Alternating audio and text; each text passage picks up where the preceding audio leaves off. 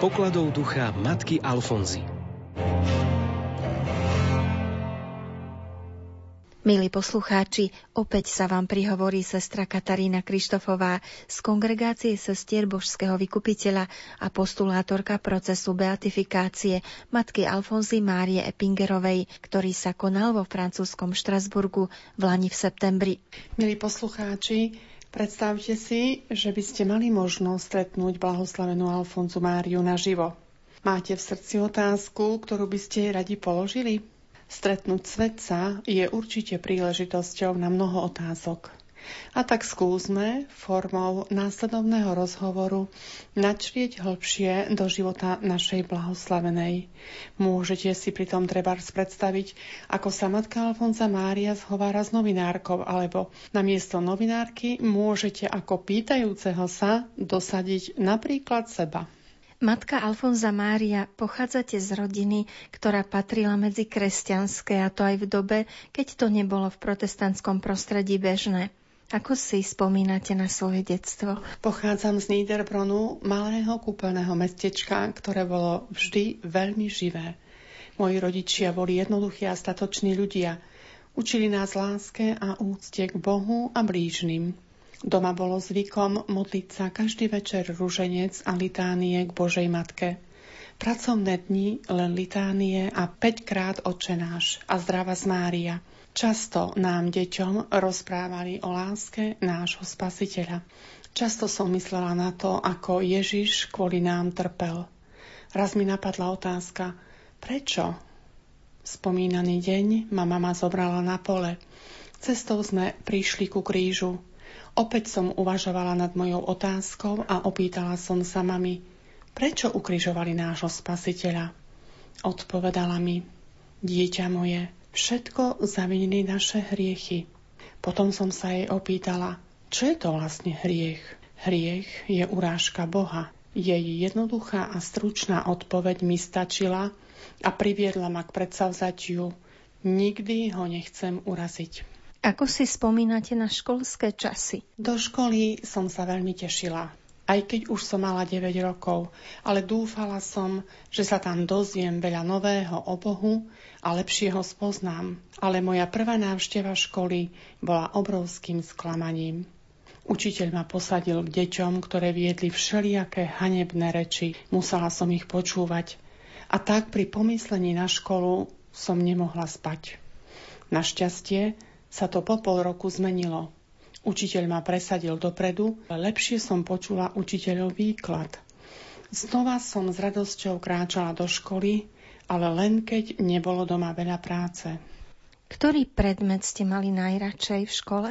Samozrejme náboženstvo. Vždy, keď prišiel do školy pán Farár a vstúpil do triedy, hľadela som naň s veľkou bázňou ale na jeho hodinách som sa mohla zúčastňovať, až keď som dovršila desiatý rok. Nie len voči rodičom, ale aj voči kňazovi a učiteľovi som mala veľkú úctu. Keď som počula, že niekto niečo hovorí proti jednému alebo druhému, plakala som, prosiac Boha, aby zmenil srdcia tých, čo také neslušné reči šírili. A keď som videla spolužiakov urážať učiteľa, so slzami som prosila Boha, aby už viac nedopustil takú potupu. A keď si trúfli urážať kňaza, tak to sa ma dotklo najbolestnejšie. Dospievanie, tak ako u všetkých mladých dievčat, tiež malo na váš vzťah s Bohom veľký vplyv. Aké to boli chvíle? Moje dospievanie sprevádzalo veľké vnútorné utrpenie a choroby. Niekedy práve v určenom čase modlitby ma prepadla taká nuda, že som sa protivila sama sebe. Rozhodla som sa zveriť s tým svojmu spovedníkovi a držať sa jeho odporúčaní. Ako ste to prežívali pri zhoršenom zdraví? V 17 rokoch sa k môjmu vnútornému utrpeniu pridružilo aj telesné. Pred očami som videla blízku smrť. Prudké bolesti mi bránili hovoriť. Tuberkulóza pľúc mi dávala poriadne zabrať takmer 3 roky. Nemali ste chuť vyčítať Bohu, prečo to na vás dopustil? Jedinou útechou mojej chorobe mi bol kríž. V nekonečných hodinách na lôžku som neprestajne odriekala prozbu, ktorú som Bohu od detstva opakovala. aby som si zachovala čisté srdce, aby som dospela k svetosti a aby som stále vo všetkom hľadala a plnila Božiu vôľu, nie moju.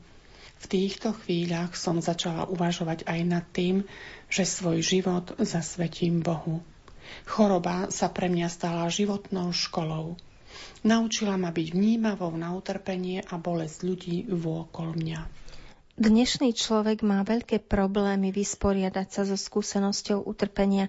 Čo by ste mu poradili, odporučili? Viem, že utrpenia sú ťažké, ale na vlastnom tele som pochopila, že sú užitočné. Pomáhajú nám oslobodzovať sa od seba samých a umožňujú nám, aby sme bolesť, utrpenie a seba samých úplne darovali Bohu. Myšlienka na nebo je veľkou silou pre tých, ktorí trpia. Ako sestra božského vykupiteľa ste sa rozhodli oddane slúžiť deťom, chorým a chudobným. Prečo? Toto bola moja pevná vôľa, môj úmysel dňom i nocou slúžiť deťom, chudobným i chorým a pomáhať im zachraňovať ich nesmrteľné duše. Dúfala som pritom v Božiu pomoc i ochranu svetých a v Božie milosrdenstvo. Pevne som verila, že Boh bude stať vždy pri mne a mojich sestrách a pri uskutočňovaní skutkov milosrdenstva vypočuje naše prozby. Ježišova láska k Bohu a blížnemu sa prejavovala predovšetkým modlitbe a službe. Predpokladám, že tým, ktorých sprevádzate, to kladiete aj na srdce. Ako má teda podľa vás vyzerať modlitba? Skutočná modlitba vychádza zo srdca. Nebojme sa prejaviť úprimne svoje city, túžby. Je takmer nemožné, aby sme neboli vypočuté, ak vložíme všetku svoju dôveru v Boha a v Jeho milosrdenstvo a naliehavo ho prosíme. Bohu dôverujme, ak nás nechá čakať, tak je to pre naše dobro. K prikázaniu lásky patrí aj láska k blížnemu. Ako ju teda vnímate vy? Ak to vyžaduje láska k blížnemu, nepokladajme žiadnu námahu, úsilie a obetu za príliš veľkú. Najdôležitejšie je vždy si očisťovať srdce, navzájom si vo všetkom ísť ústrety, zabúdať na chyby druhých a hlavne učiť sa vždy odpustiť. Vašim životným motom je všetko pre Boha a spásu duši. Milujem hriešnikov. Vidím v nich nie ich hriechy, ale len to, že sú Božie stvorenia. Dala by som aj život za ich záchranu. Boh stvoril človeka pre šťastie a my mu v našej službe chceme pomôcť dosiahnuť ho. Matka Alfonza, ďakujem vám za rozhovor a ešte na záver prezrate, čo by ste popriali poslucháčom na Prahu nového roka 2020. Počas celého roka vlastne vždy dôverujte Bohu. Kde je Boh, tam je plnosť. A kde Boh nie je, tam nie je nič. Mať Boha na tomto svete je v podstate také isté šťastie, aké majú svety v nebi. Božím deťom pristane pokoj, vyrovnanosť a radosť. A vždy majte odvahu robiť dobré skutky. Boh je s vami, ak plníte jeho vôľu. V rubrike z pokladov ducha matky Alfonzy sa vám prihovárala sestra Katarína Krištofová a redaktorka Andrea Eliášová. Nové miesta v materských školách, zmodernizované regionálne cesty, technické vybavenie pre školy. A nie len to. Z integrovaného regionálneho operačného programu tiež